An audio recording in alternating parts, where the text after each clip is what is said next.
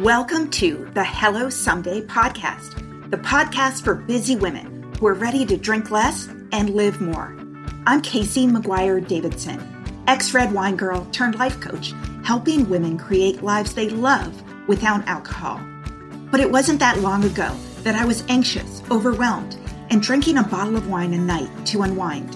I thought that wine was the glue holding my life together helping me cope with my kids, my stressful job, and my busy life.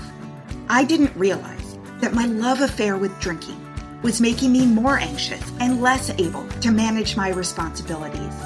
In this podcast, my goal is to teach you the tried and true secrets of creating and living a life you don't want to escape from. Each week, I'll bring you tools, lessons, and conversations to help you drink less and live more. I'll teach you how to navigate our drinking obsessed culture without a buzz, how to sit with your emotions when you're lonely or angry, frustrated or overwhelmed, how to self soothe without a drink, and how to turn the decision to stop drinking from your worst case scenario to the best decision of your life. I am so glad you're here. Now let's get started. Hey there. I've got some big news for you that I have been not so patiently waiting to tell you about. After six months away, my super popular, completely free masterclass is back and it's better than ever.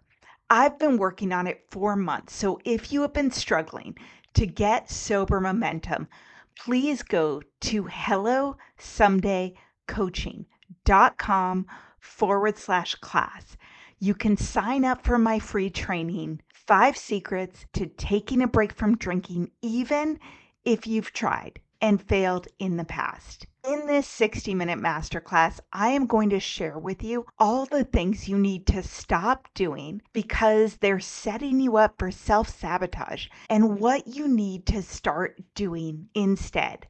I am giving you the steps and the mindset shifts that I go through every day with my private coaching clients, and it is completely free. So, if you are sober curious, if you've been thinking about taking a break from alcohol, this class is going to set you up for success.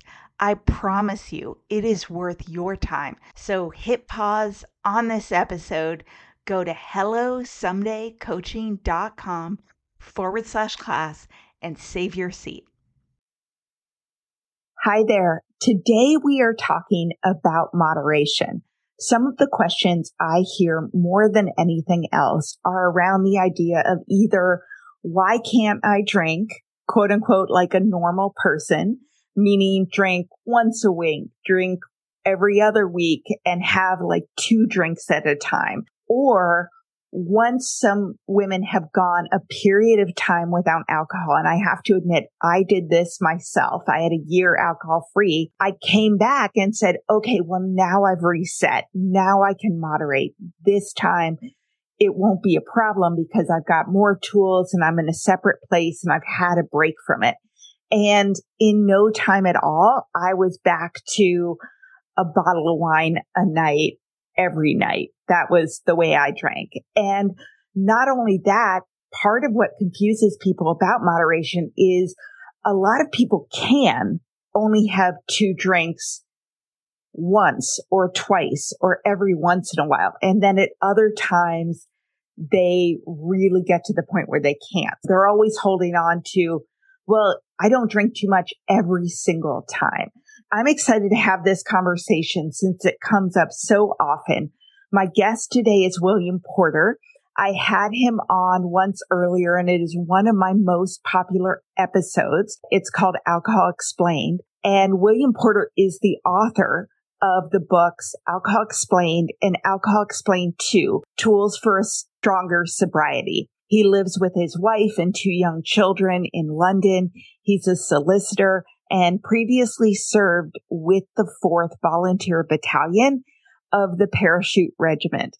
And we'll talk a lot more about the work he does. So I'm just going to welcome him. William, thank you for coming back on the show. Oh, it's my pleasure. Thank you for inviting me back. Yeah. Well, let's just dive in and talk about moderation. I know that you said as well that moderation is an issue that just constantly comes up. The problem is with it, when we're drinking, we tend to drink more and more and it becomes more and more problematic. But of course, the issue is less with the problems it causes and it's why we want to keep doing it because as it causes more problems, it also moves from being a pleasure to being a necessity. And we start developing very deeply held beliefs about it. I, people think to themselves, I want to stop drinking, but then they think, oh, I'm going on vacation. I'm going on holiday next week. I can't possibly do that without drinking. And then they start thinking, well, how can I go out on my birthday? What about Thanksgiving? What about this and this and this? And there's so many parts of their life they just can't believe they can enjoy them without a drink. They're kind of between a rock and a hard place because on the one hand, they want to stop, but on the other hand, they've forgotten how to enjoy life without a drink. They think it's impossible. They try to come up with this third way, which is moderation. It's, well, that's okay because for most of us, we remember a time when we drank a lot less and it was, it was effort free. We just did it. No one starts drinking a bottle of wine every night. They start off on lower amounts. We kind of have this thought, oh, I remember the time when I could take it or leave it. And then we look around and there's a lot of people out there who also can seemingly take it or leave it. That becomes the goal because we can't bear the thought of living life without alcohol we look for this kind of this compromise, this third way. Yeah. And I know I did that for years. Literally, I would say to myself in my head, I have to get a hold of this so that I never have to stop drinking. Like quitting drinking completely or not drinking again was my absolute worst case scenario. Mm. I was like, I gotta get this under control because I knew it was going nowhere good. And a lot of times when I talk to women that I work with in private coaching, they go back to, well, it wasn't always this bad. It used to be fun. And I'm always like, okay, how long ago was that? Like, and they were like, well, 10 years, five years, 20 years mm. sometimes. And I want to talk with you about how that changes and why. Yeah, absolutely. I'll go through now the basic chemical physiology because I think that's a really good starting point. And I think one of the key things here is what people do when they try and moderate. What they often do is it works for a bit and then they fail. It doesn't work. They try again and again and again. They end up seeing it as some kind of personal failing. It's me. I'm weak. I have something wrong. What's wrong with me? It's, I think it's very empowering to understand that it's not you. It's the alcohol. Alcohol is a depressant. It's a sedative. Okay. So when I'm using the word depressant, I'm using it in its chemical sense as something that reduces or inhibits nerve activity. That's why you feel slightly dulled when you have a drink. The problem really comes in is in, with the human brain because the human brain creates and excretes a huge array of chemicals, drugs and hormones that it naturally produces people would have heard of many of these things like endorphins, dopamine, adrenaline, cortisol. These are all chemicals, drugs, hormones that the brain creates and puts into your system. Now, there's a huge amount we human beings don't understand about this process. We, our understanding of it really is in its infancy. But what we do know is the brain works by way of something called homeostasis, which is essentially a delicate chemical balance of all these chemicals, drugs and hormones. When you introduce something like alcohol, which is a sedative, your brain tries to counter it it's your brain reacting to a poison, taking steps to counter a poison. And it does this in lots and lots of different ways. But what it amounts to is it becomes oversensitive. If you imagine it like a weighing scale, one of those old fashioned bar weighing scales where you've got like a basket on each side and a bar in the middle. If you imagine on one side you've got sedatives, depressants, and on the other side you've got stimulants. If it's perfectly balanced, you feel good. You feel generally quite positive and quite resilient. If you lump a load on the sedative side, the sedative side drops, so your brain seeks to counter it by lumping a load on the stimulant side. The problem then is the alcohol wears off, the stimulant side goes up. And that's why we get anxiety, that anxious feeling you get after drinking. It's a chemical, there's a chemical source to it. You know, another way of putting it is for every action, there is an equal opposite reaction. So whatever relaxing effect you get from alcohol, you get a corresponding feeling of anxiety when it wears off. Mm-hmm. Okay. This is also why we wake up at three or four in the morning after drinking. We may be absolutely exhausted. Our body's crying out for sleep. But we can't sleep because we've got this massive imbalance. There's loads of stimulants. It's like drinking eight jugs of strong black coffee and trying to sleep after it. That's the like you wake up at 3 a.m. after the alcohol's come out of your system yeah. and your mind's racing and you feel awful and you can't fall back. Heart's accelerating. Yeah, exactly. That's exactly it. Yeah, so, that was like every day of my life. I even yeah, went to my doctor and was like, I have insomnia because my job's so stressful and yeah. she prescribed me Ambien. Then I was drinking oh. a bottle of wine a night with Ambien. Of course, I didn't tell her how much I was drinking, but no. yeah, that was a really dangerous thing to do. Oh my gosh. Can we talk about perimenopause, menopause, and postmenopause for a minute? I am 48, so if you are going through it, I'm right there with you. I mean, hot flashes and night sweats racing thoughts, the low moods, the poor sleep. It is not cool. And that's why I was really excited to find a supplement called Hormone Harmony by Happy Mammoth. It contains science backed herbal extracts called adaptogens.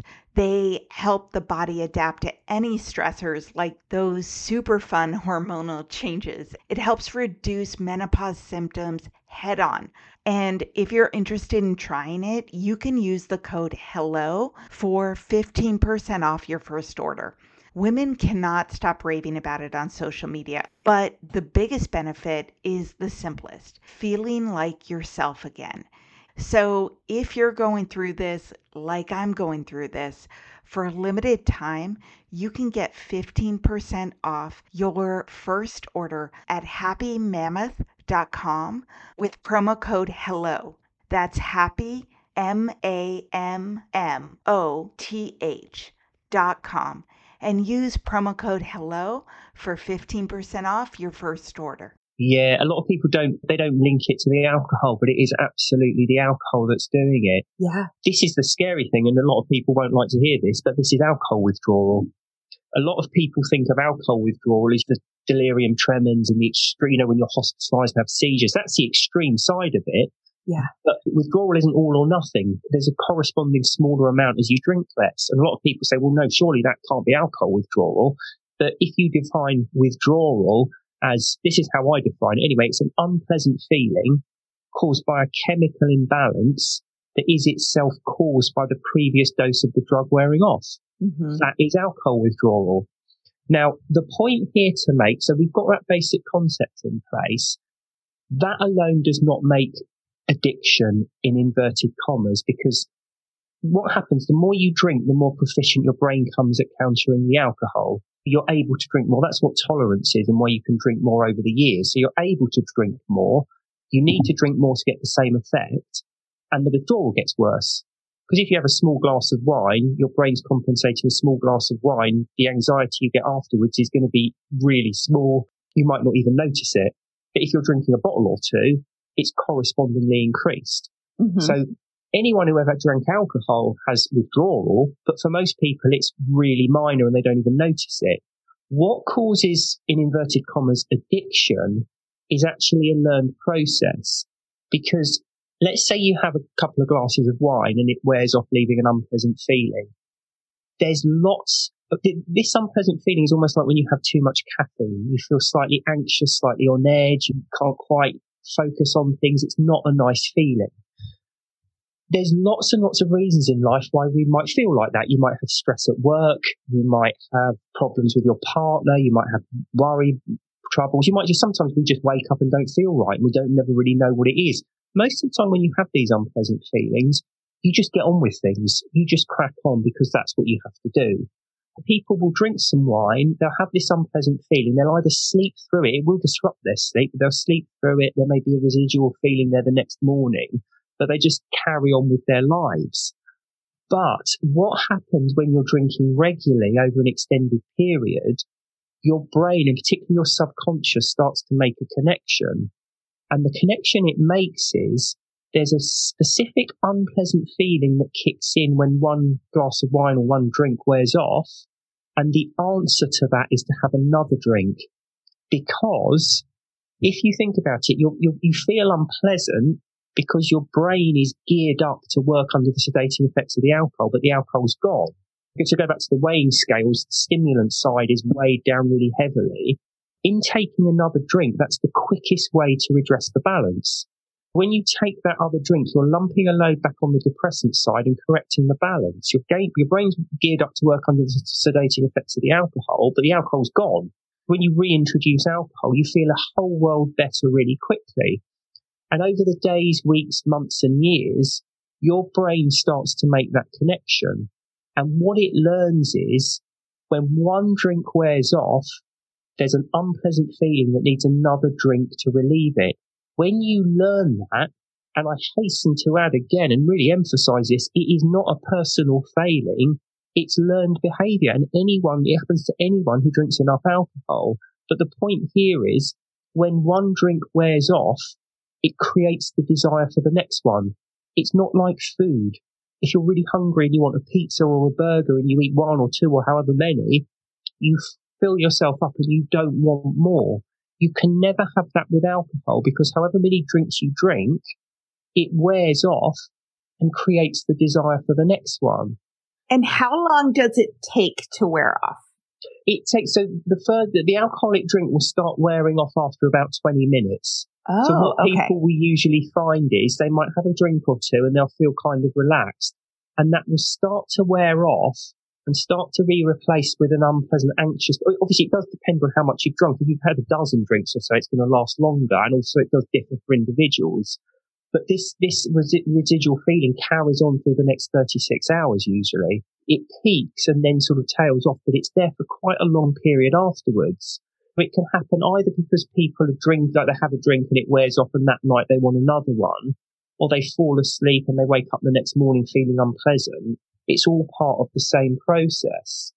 And that's why, so this is like the, at its simplest, why there's always kind of that tension with moderation, why it's inherently difficult after you pass a certain point, because when you start drinking, your brain doesn't make that connection. You have a glass or two of wine, it wears off, it feels unpleasant, but you don't even think about it, and still less do you start wanting another glass of wine to get rid of it. But over the years, when you learn that, that's what it creates. It creates that desire. Now, the problem is what you learn cannot be unlearned. Say you've never encountered the concept of mathematics before. Okay.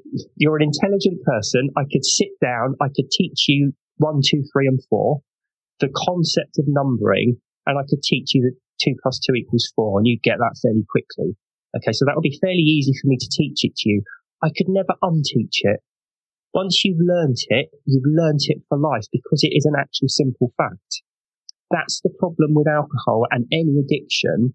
When you learn to make that connection between the withdrawal and the taking another drug to relieve the withdrawal, you cannot go back to that take it or leave it stage. The take it or leave it stage with every drug is once and once only. And when gone, it's, it can't be returned to. Yeah. You know what's interesting that I was thinking of, which is why I asked how long it took to wear off, is I used to drink obviously a bottle of wine a night, but I drank fairly quickly, like pretty much when my glass was empty, I immediately refilled it. And I remember vividly sitting on my couch and my husband, who always kind of wanted me, didn't want me to stop drinking, but wanted me to drink less. Less, um, yeah. Would say to me, like, why don't you stop at two or three glasses? Like, why don't you do that? And of course, by this point, I was pretty buzzed, but I just said to him, I was like, I never want this feeling to end. Like, and I made the association that if I keep drinking, it goes on longer. And whether that was like the dopamine hit or the fuzzy feeling or the having that disconnect or that bubble around me. I mean, I just remember I never want this feeling to end because he also was like, you pretty much drink until you pass out or it's gone. Like, Mm. Yeah, because yeah. I would finish a bottle before I stopped and just be like, I just need one more glass. Like, I just, that isn't quite enough. I would wait until he went upstairs and like get up really quickly and open another bottle and Speaking another one. come Yeah. down in the morning and sort of hold up bottle number two and like squint at it and see whether like a quarter's left. Did I just have one more glass? or is three quarters gone just to be like, how bad is my day going to be? Yeah, yeah. This is the problem, and this is the simple physiology. When, like, so, so this withdrawal kicks in and it lasts for sort of 36 hours usually afterwards, although it's tailed off and it peaks at different times. But it's not a nice feeling. When you're drinking regularly, you feel unpleasant most of the time. And then you sit down of an evening and you have your glass of wine and it, it feels lovely. And the reason it feels lovely is because it's removing that unpleasant feeling that it created in the first place. And you do feel nice and relaxed. You feel exactly how relaxed I feel now because I don't drink. So I feel like that all the time. And of course you have bad days and the rest of it. Yeah. But your default state is I'm okay. But of course humans want to feel good. We don't want to feel bad. You have a few sips of wine and as it starts to wear off, you, you don't want it to end. You want to keep going with it. And I think this this is maybe a good time to introduce kind of like a, a, a separate concept here, because I've kind of explained the basic physiology of alcohol yeah. and alcohol addiction and why it's inherently difficult to moderate after a certain stage. But of course, I'm sure people, astute listeners, will be sat there thinking, "Well, hang on."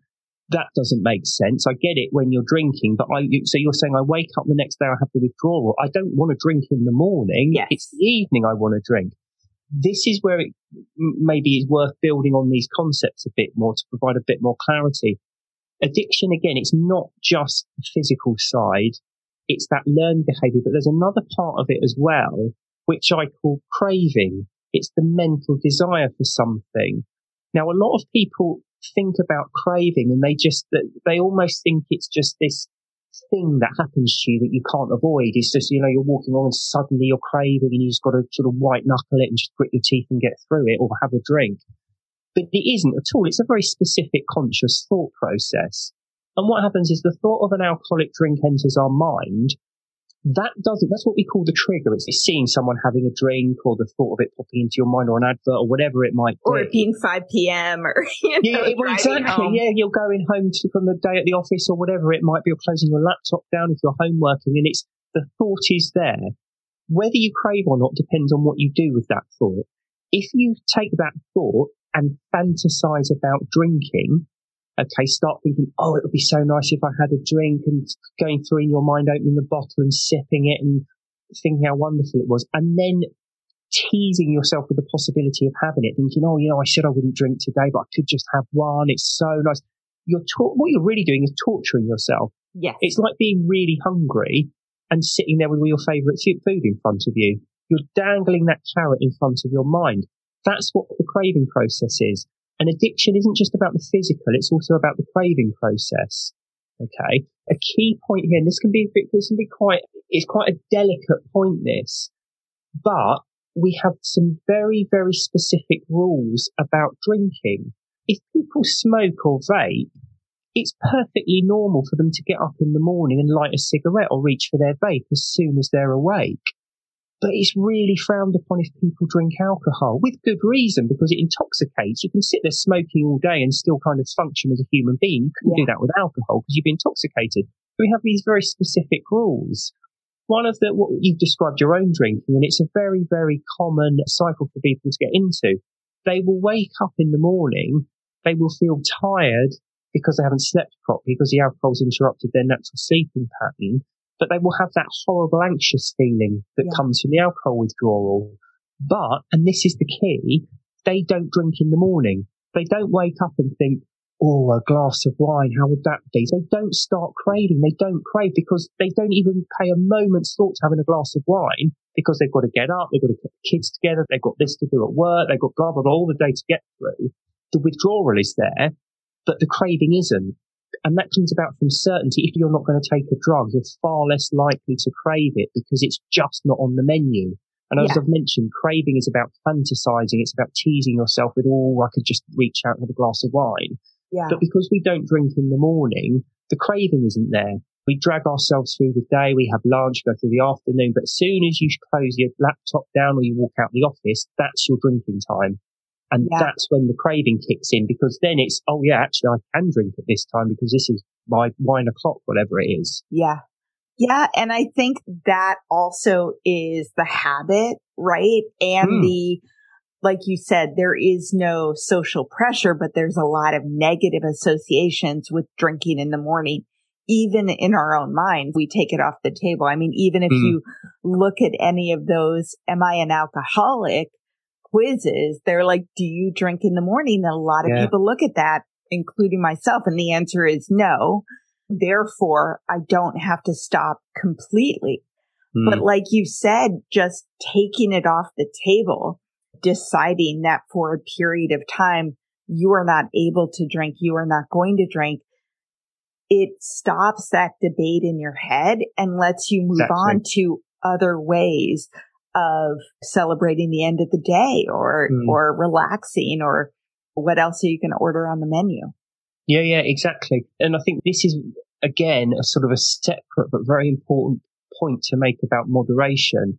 For me, bearing in mind what I do in the alcohol sphere, I think about alcohol probably 90% of my waking hours but I never cra- I never crave a drink. I never entertain the possibility of having one because I know I'm not going to drink. Yeah. Okay. It makes it very easy for me because when I go to the pub to meet friends, I don't have to agonize over whether I have a drink or not. I'm just not going to have a drink. I'm going to have an alcohol free drink. Absolutely fine. It simplifies everything. But if I was moderating, every time I went out, I think, oh, could I have one on this occasion? And then you're thinking about it. And of course, what happens when you're thinking about you, you're craving? You're thinking about what would it taste like? Could I have one on this one occasion? But one of the big things with craving is it stops us engaging in life. Yeah. Because if I'm out with my friends having an alcohol free beer and chatting to them, I'm enjoying their company if I'm out with my friends having an alcohol free beer, but agonizing about whether to have a real, like a so-called real beer, an alcohol, you know, like a normal alcohol. With, alco- with versus alcohol a non-alcoholic. Yeah, yeah, exactly. I'm not listening to what they're saying. I'm not concentrating on what they're saying. I'm just taken up with this unpleasant internal debate. And this is what a lot of people find. And this is one of the reasons, unfortunately, it feeds into this belief that we need alcohol to enjoy ourselves. Because let me give you an example. Going on vacation, is enjoyable. Okay, I'm going to Spain in a couple of weeks. I'm really looking forward to it. I yeah. won't be at work. I won't have to cook or clean. I'll just be sitting around all day. All the meals cooked for me. Nice food, nice drink. There's nothing to dislike about it. Okay. It's, it's going to be really nice. But if I'm not paying any attention to the sun, the relaxation, the food, if I'm not paying any attention to any of it, and instead I'm taken up with an unpleasant internal debate about whether to have alcohol or not, I might as well be sat in a prison for all the enjoyment I'm getting out of the holiday. Yeah. And this is the problem with craving. When you're craving and not enjoying yourself, if I then have a drink, there's two ways to end. Well, there's lots of ways you can end the craving. One of them is to have a drink because, of course, you're not going to crave something while you're having it. Yeah. And this feeds into people's experience because what they find is, yeah, I don't enjoy myself when I'm not drinking. I don't enjoy being with my friends. I don't enjoy vacations. I don't really enjoy anything unless I have a drink in my hand. But it's a placebo at that point. It's just an obsession.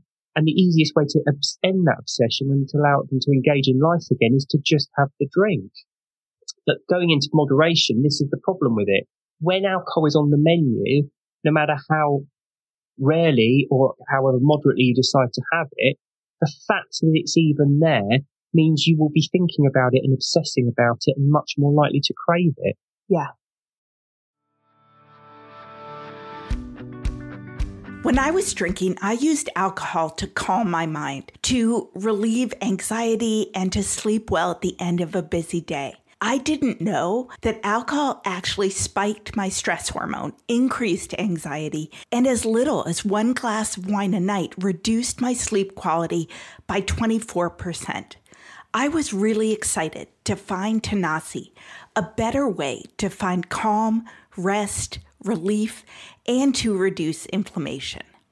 Tanasi creates the highest quality, scientifically validated CBD and hemp extract products. Tanasi's formula includes a unique combination of CBD and CBDA in every dose, which is two times more effective than just CBD alone. So, if you want to create a sense of calm, to calm your mind, to relax before bed for a great night of sleep, try Tanasi. Tanasi's being really generous with our listeners. You can go to tanasi.com and use code HELLO to get 25% off at checkout right now. That's T A N A S I dot com to get 25% off your first order with the promo code HELLO.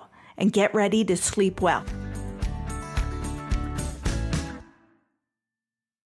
Yeah. And also, like the minute you have that first drink, it is very, very difficult not to have a second. Even if mm. you manage to not have a second, you're sort of, God, I didn't quite get to the point that I wanted to get to. And I always think of alcohol like a magnet where the closer you are to your last drink, the stronger the pull is very good on yeah. you. And as mm. you get further away, the magnet gets less strong and less yeah. powerful and it's easier to not drink. That's a really good analogy. I'm going to yeah, use that. Use it. really good one. Yeah, that's exactly it. I think it's as well, it's worth mentioning as well, because it's what you've said about it doesn't quite do it for you. A lot of this is about what people want from moderation. And this is another thing. I think it's worth just saying to people, if you want to moderate, theoretically you can, because nobody forces you to drink and nobody can physically stop you from drinking if you want to. So it's absolutely within your power to drink as little or as much as you want. The problem is with it, if that was that simple, why aren't you doing it already? Yeah. Because what people often think with moderation is, you know, I've kind of spoken about it a bit. I can't bear to stop, but I can't bear to continue as I am. So I have to find some kind of middle ground. And what people hope for from moderation is, is what you described right at the beginning, that, oh, I have a drink, you have a glass of wine and you sip it and you really enjoy it and then it's gone and you just don't think about it again for another week or another hour or another yeah. fortnight or however long it's going to be or you have one or two and really enjoy them and then you're finished and you go on to enjoy the rest of your evening or the rest of it. That's what we hope for it. Really nonchalantly having a drink or not taking, not having one and we're not really fussed either way. That's not the reality of moderation. It is all about constantly obsessing about whether or not to drink. Yeah. Having a drink, really wanting it. It goes far too quickly. You desperately want the next one, but you're not going to have it. So you grit your teeth and resist it. That's the reality of moderation. It's not possible to go back to that nonchalant take it or leave it stage. Because it's a learned response. It, yeah, exactly. Yeah. And it, it's when you get to that stage, it has to be effort to maintain it. Yeah. And what people find is, okay, they may be spending less time inebriated and with hangovers, but they're obsessing about alcohol as much as they ever did because they're constantly thinking, is it a drinking day? Isn't it a drinking day? Can I have one? Can I have two? Whatever yeah. it is. And it, it's exhausting. Yeah. And it doesn't take much for you have a particularly bad day and you just think, I can't be bothered with this anymore. Who wants yeah. to live like this? So you just drink, drink away. I know people will say to me, I just, some of the times when they go back to drinking, they say, I'm just tired of thinking about it. Like I'm mm. tired of debating this and, and the sad reality is, but it's actually positive that the further, the way to stop thinking about alcohol all the time is to get further away from it. Absolutely. I don't spend and haven't for years and years, probably since my first six months, spend all day thinking about missing a drink or wanting a drink or whatever it is. Mm-hmm. I just don't think about it like you, even though I talk about it all the time because that pull is a lot less strong. And I remember mm. before I quit drinking, I had all the, oh my God, I've got to stop. I've got to take a break. I need more willpower. What's wrong with me? And would make these resolutions that I was going to not drink for a period of time or not drink tonight or not drink this week or until the weekend. And I would get about four days and then mm-hmm. I'd be like, Oh, fuck it. Fine. I'm buying a bottle of wine. Of course, finish it. And mm-hmm. then I get four days again and do the, do the same thing. And then I'd say to myself, well, drinking two bottles a week is way better than drinking seven or eight, which is not incorrect. But true, I yeah. never got out of that withdrawal cycle. I never got to reset my base, my baseline level of happiness. Mm. I was not wrong that I was less happy, more irritated, more anxious when I wasn't drinking, when I wasn't 30 days out because my body was in withdrawal and I was constantly craving it. Mm. This is another myth as well about moderation. People think with moderation you get the good without the bad. Now, a few simple physiological and chemical facts about alcohol.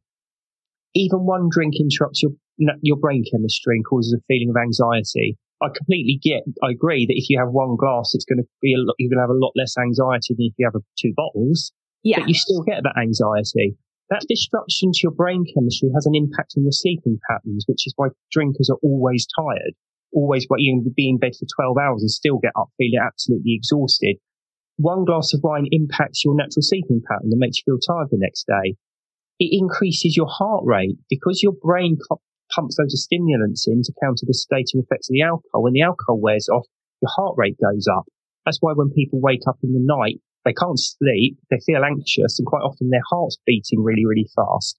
Now, simple facts about heartbeat. When your heart rate goes up, your brain tells you to stop, slow down, and rest. Okay, simple physiological fact. The faster your heart's going, the more your brain's screaming at you to stop and slow down and rest. That's why exercise is hard. One glass of wine accelerates your heart rate and robs you of energy, makes you feel tired and lethargic. I completely agree that the less you drink, the less damaging it is.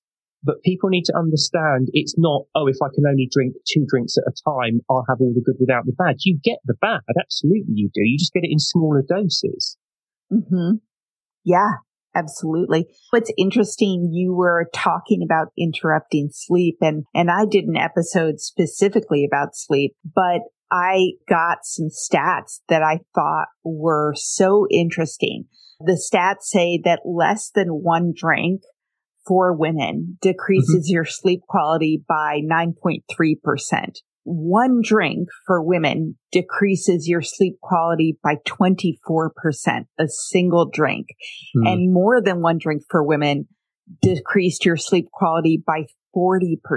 And of course, I would drink four to six drinks mm. a night. When I stopped drinking, I probably had not had a good night's sleep in years. Yeah, it has such a big impact on people.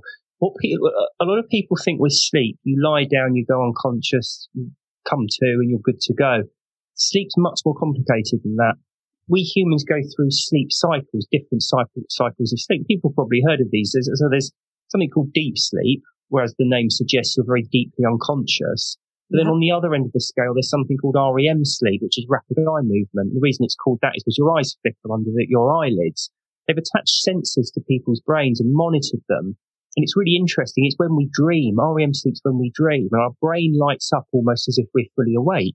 Now, we don't, again, like the homeostasis in the brain, there's a lot we as humans don't understand about sleep, but it doesn't take a great stretch of the imagination to know if you want to feel good, you need to go through these naturally occurring sleep cycles.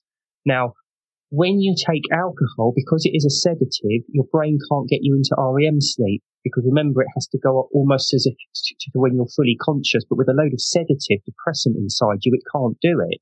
Drinkers on average get two rounds of REM sleep. Non-drinkers average six or seven it has this massive impact on your REM sleep. And of course, after five hours or so, when the alcohol wears off, you can't sleep at all. Yeah. But it has this massive, massive impact.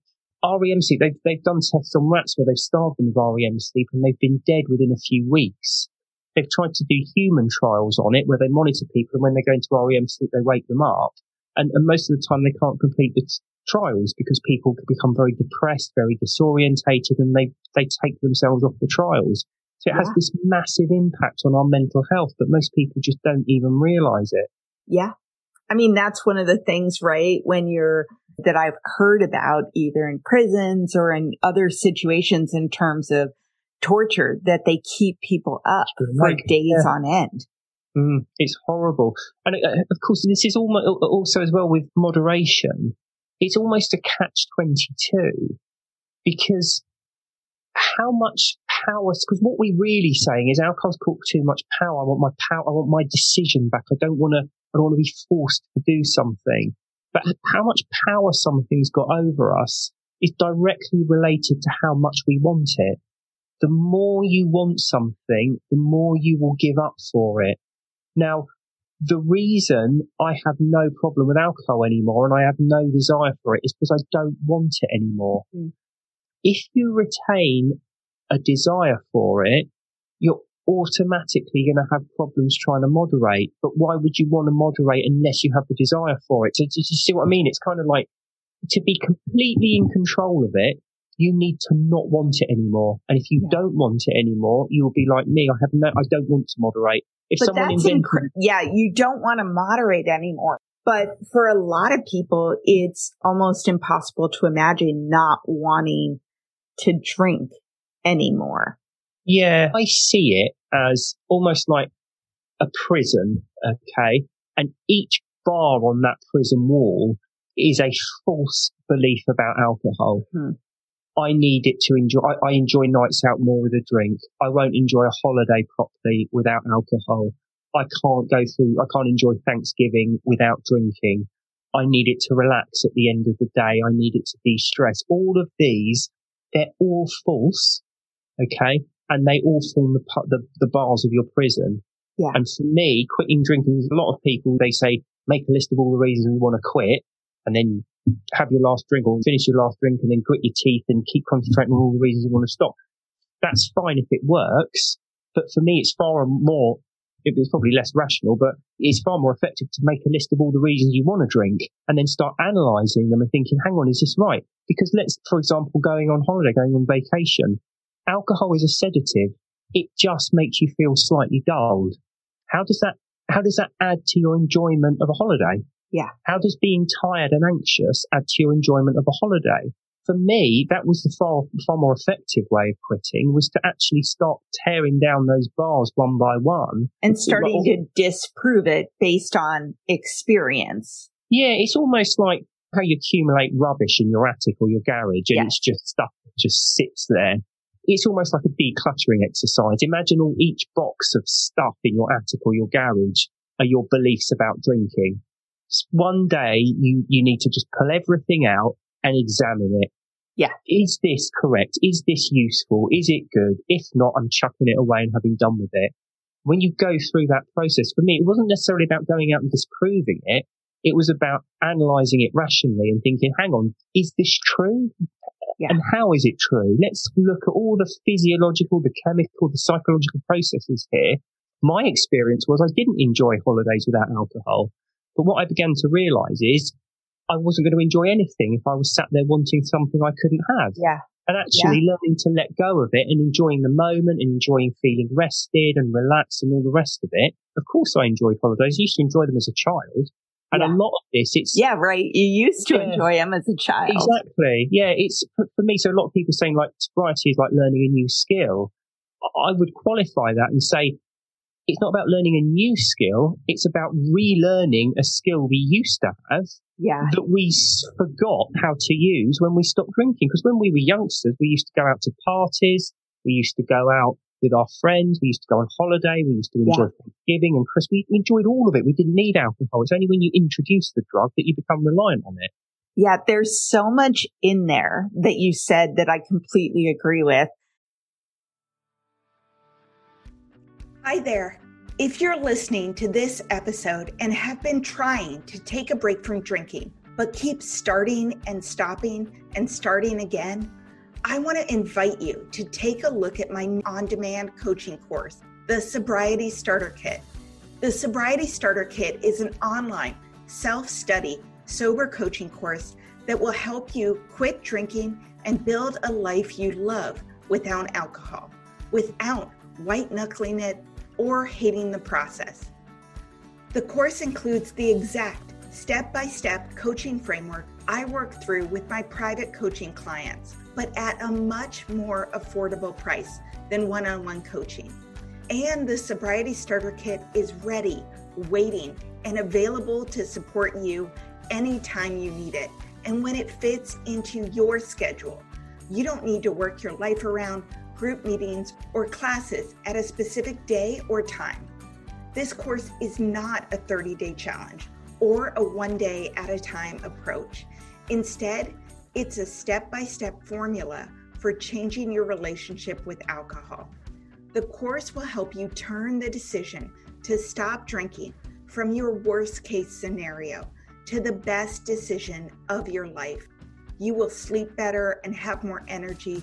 You'll look better and feel better. You'll have more patience and less anxiety. And with my approach, you won't feel deprived or isolated in the process. So, if you're interested in learning more about all the details, please go to www.sobrietystarterkit.com. You can start at any time, and I would love to see you in the course.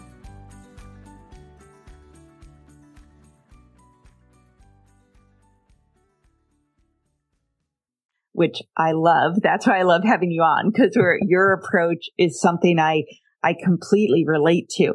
The way I think about it is to some extent with the cue craving reward cycle we're like Pavlov's dogs, right? Once we decide yeah. to drink, even people will yeah. say to me, once I finally stop debating and say, screw it, I'm going to buy a bottle of wine, I'm immediately relieved and relaxed. Yeah. And the reason is it's like Pavlov's dogs, right? You start to salivate when mm. you hear the, the sound, yeah. not when you actually even get to it. And part of that, I think, is good news because it means it's a conditioned response, which means you can deconstruct it, right? You can condition yourself to have a different response to a different stimulus, which is why some people then start craving tea or I had a client who had a like ice cream sandwich every day at three o'clock and she was like, my brother came over and ate my ice cream sandwich. And I was like, what the hell are you doing? Whatever it is.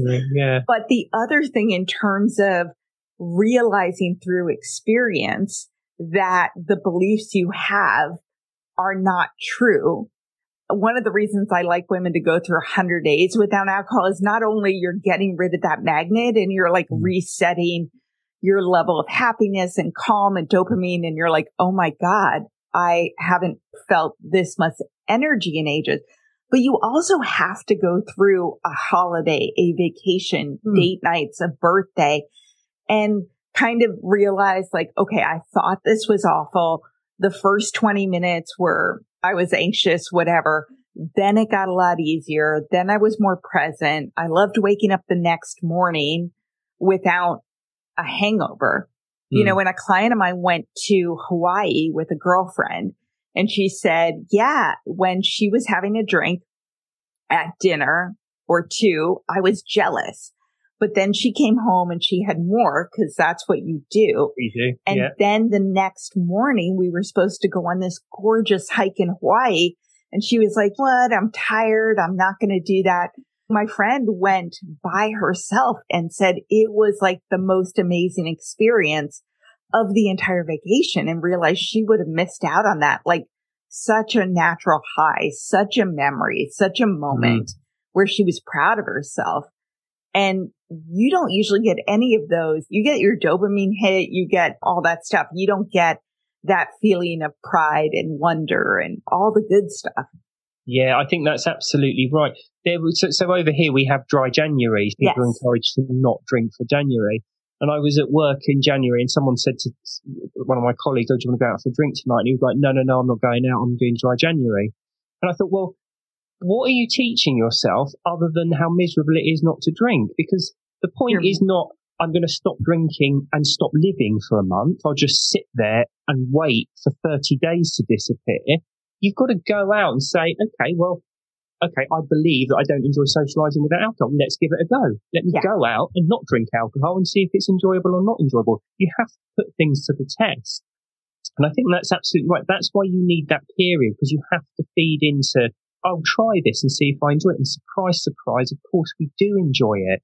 And that's the thing. And that, that's why I think it's so incredibly empowering when you quit. And I think this is one of the other problems with moder, well, in fact, two major problems with moderation is that it perpetuates two myths about alcohol. One is that it's necessary to enjoy certain situations. Because if you're saying you want to moderate, you're saying, I can't go through these situations without a drink. They're more enjoyable with alcohol. I need them to enjoy myself. You're perpetuating that myth. But more importantly, you're perpetuating a very damaging myth that says alcohol is not addictive. Yeah. It is addictive. It's physically addictive. I've talked about the psychological and chemical processes that mean it is addictive. You wouldn't try moderating methamphetamine or heroin. We only talk about moderating, you wouldn't even talk about moderating cigarettes. We only talk about moderating alcohol. And that comes back to this completely false and very dangerous belief that alcohol isn't addictive because, yeah. as I say, you don't moderate things that are addictive. You stay away from them. Yeah.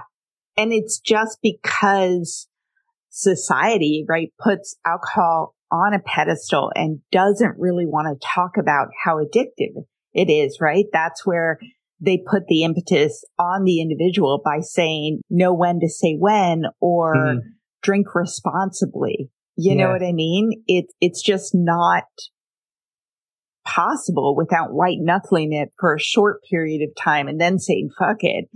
If you've had enough exposure to alcohol, right? And if you live in a society that drinks a lot or have a family that drinks a lot or hang out with a friend group that drinks a lot, which of course I did, most mm. drinkers mm. do, mm. you're going to consume more and more and more and rationalize binge drinking. And then you're, then you're sort of down the path, right? Yeah. It's interesting. It, it, it's interesting because what is it? Something like 87% of people drink. It's seen as incredibly normal, but put it into some, like some context. Imagine, imagine if you were on holiday with a group of people who, who just never come across alcohol. We're going to an imaginary planet here where alcohol doesn't exist. They're all human beings, but they just don't drink alcohol. They wake up in the morning, they wake up fresh and happy and chatty. They've got energy. They're bouncing around all day, enjoying themselves. Maybe they have a lunch and a lie down after that, but they're buoyant and happy all the way through. Imagine then that they meet someone who drinks alcohol.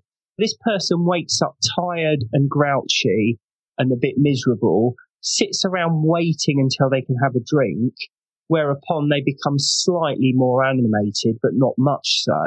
And as they drink through the day, they become increasingly intoxicated and eventually fall asleep. Imagine what they think of that person. Yeah.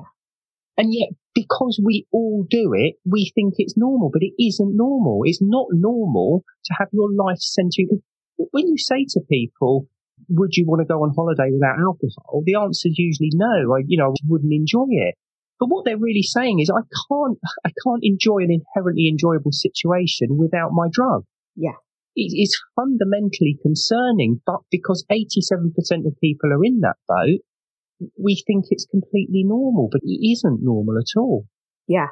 Yeah. I mean, one of the things someone said to me is like, imagine the happiest you've ever been, the happiest time mm. in your life. And for me, I, when I was 16, 17, went on six week backpacking trips with 30 kids my age. We broke up into groups of 10. We went a week in every place and just wow incredible views and sitting around talking and having deep conversations. And I was like, well, you feel known and accepted. And I was like, that yeah. was the happiest I've ever mm-hmm. been. And then you get to college and you're like, I can't have deep conversations unless I'm drunk. I can't yeah. have that connection or feel that just like tingly awe and mm. overcome with emotion. And it's just kind of sad. And part of it's the culture we live in. Very much so. Yeah, it's absolutely it is because when you hit a certain age, alcohol is introduced and really from that point on, like I say, you start to lose the skill you instinctively knew as a child, which is how to enjoy everything without drinking. Yeah. Yeah. But I do also think it's like once you have a drink, then that physical reaction takes over where you keep thinking that. Yeah, that's the problem. It is, this is the thing. Every drink creates the desire for the next one. Yeah. It really is that simple. So it's inherently difficult. Like I said before, theoretically, of course you can moderate because no one makes you drink and no one can make you stop. It's within your power to drink exactly as much or as little as you want. Why wouldn't you naturally do that? Well, the reason you wouldn't naturally do it is because as your brain becomes increasingly proficient at countering the alcohol, you need more to get that in inverted commas buzz. You feel worse when it wears off. It starts to wear off quicker and quicker. So you need another one to replace it. It might have been when you were 16 years old, you'd have a drink and you feel nice and relaxed and floaty for an hour. That's not how it is when you're in your mid 40s. Yeah. It gives you a buzz for about five or 10 minutes and then wears off, leaving you a very unpleasant feeling that requires another one to get rid of that unpleasant feeling. Yeah. And there's no getting away with it. That's why it's, that's why you don't do it now. The reason you don't do it now is because it's not the natural thing to do. It requires an incredible amount of concentration, patience, and constant internal debate about drinking or not drinking. But more importantly, it's all about constantly resisting a drink. Yeah. As opposed to just one decision, don't drink anymore, I'm done. And some of the easier ways to take it off the table is, of course, to tell people, oh mm. no, I don't drink, or I used to drink, but I stopped, or I'm taking a hundred day break, where it is a lot harder to go out and then say, screw it and pick up a drink if you've told them that. A lot harder than if you just said, oh, I'm not going to drink tonight, or I have the gym in the morning, because then it's easier to go back and forth. But when I was in sort of early mid sobriety, I used to text my friends before I went to a thing and just say, I'm on a health kick. I'm not drinking. Even if I asked for a glass of wine, don't, don't give it to me. And I'd be there for like two hours watching everyone drink. I mean, this is when I'm 15 days alcohol free. And I'd be like, all right, fine, give me a drink. And my friend was like, no. And I was uh, like, I can't believe you're saying no to me, but thank God. Yeah. Here's a question I get all the time, and I had it too. A, people do take amounts of time off, right? They take yep. three months off or 30 days, or for me, it was even a year, or people when they're pregnant, right? And they think, all right, I'm reset. Now I'm going to be able to moderate. Now it will be easy because if I stopped for three months, clearly mm. I'm fixed, right? That's what we all want. Why does that not work? It doesn't work for several reasons. The most important being what I've discussed before that when a drink wears off, it causes an unpleasant feeling. And through repeatedly drinking, what you learn is that another alcoholic drink will take, will get rid of that unpleasant feeling. And in that way, your subconscious learns that when one drink wears off, that feeling kicks in and it interprets that as I want another drink. Every time a drink wears off, it causes a desire for the next one. Now, you can stop drinking for a week, a month, a year, a decade, 50 years. If it, so I've stopped now, I'm eight years sober. Okay. Imagine if I lived another, uh, 42 years and made it 50 years without drinking. So I'm a hundred and something now. Okay if I had an alcoholic drink, it would wear off. My brain would still counter it because that's what it does. It tries to counter the sedating effects of the alcohol. And when the alcohol wore off, there would be an unpleasant feeling. And my brain, my hundred year old brain would say, Oh, I remember this from 50 years ago. And I know just how to get rid of it. Have another drink. As soon as it started to wear off, I would want another drink. Because as I say, it's learned. It's the same as the maths. I could teach you maths and 50 years down the line, you would still remember it. You can't forget it. Yeah. Yeah. I completely agree. And the second time that I, that I stopped drinking now six and a half years ago, it's because I took that year off telling myself then I could moderate, went out to a dinner with my husband, said, Oh, I'm just going to have a glass of wine, immediately wanted another, mm. stopped after two, but it was not easy. Within the next weekend said, Oh, we should just have some wine. It's Friday night. We have a baby, which is counterintuitive, but like we need to relax. And within a month, I had was having a bottle of wine at home every night. I tried to stop during those 22 months. It's hard mm. to stop or take a break and finally got to the point where my anxiety was really bad. I was having trouble coping. I felt doomed. I felt like I was going to screw up my life and my health and it was going to be my own fault that's when I hired my coach. But what stopped me from going back is it's like I had two experiences when you, when you talk about a learned behavior and, and proving or disproving something. The second time I stopped, I knew that it was the alcohol that what got me to that low point twice where I was like, this mm. is really bad. I can't cope. My anxiety's off the chart. I'm worried for my mental health and my physical health. The second time I did it, I was like, Oh, it's not my job and it's not my willpower. It's the alcohol. I'm sort of like, I've burned my hand on that hot stove enough mm. to know where it goes. And I don't want any part of that. No, it's, it, it can be incredibly problematic for people because when they're drinking regularly, it feels like alcohol is the only thing that is the icing on the cake or that bit of relaxation or pleasure they get from life.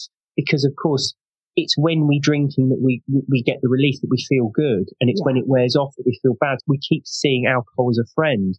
And we logically, we think, well, if I stop, it's going to get worse and worse because that anxiety is just going to be with me all the time. But to a degree, you have to trust the system yes. and appreciate that it's a powerful sedative.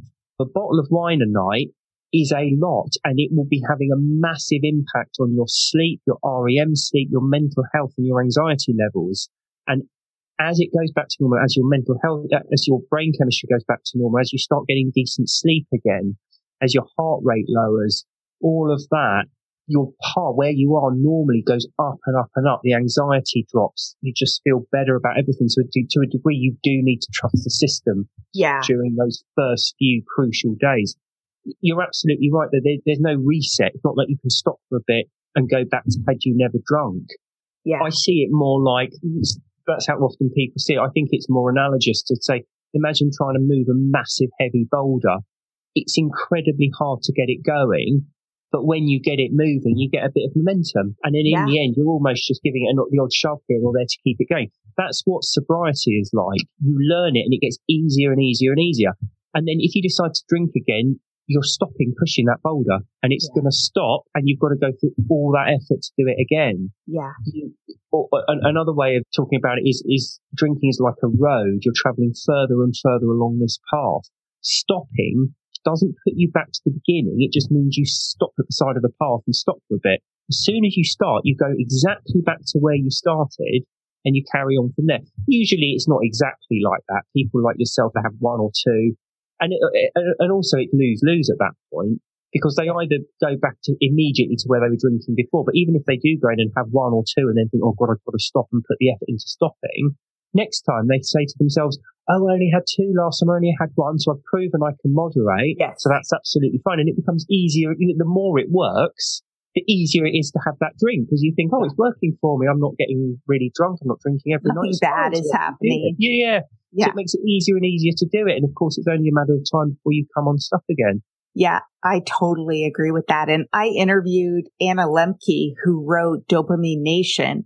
Oh, wow. And yeah.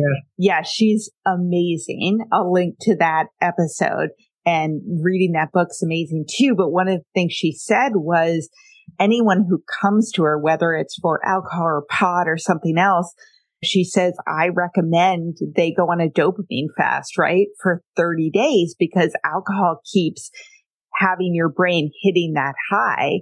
And mm. like you talked about the anxiety, she's like, your body compensates by lowering your natural level of dopamine in your body. You are less happy and more discontent and more anxious when you're not drinking because mm. your natural level of dopamine is lower.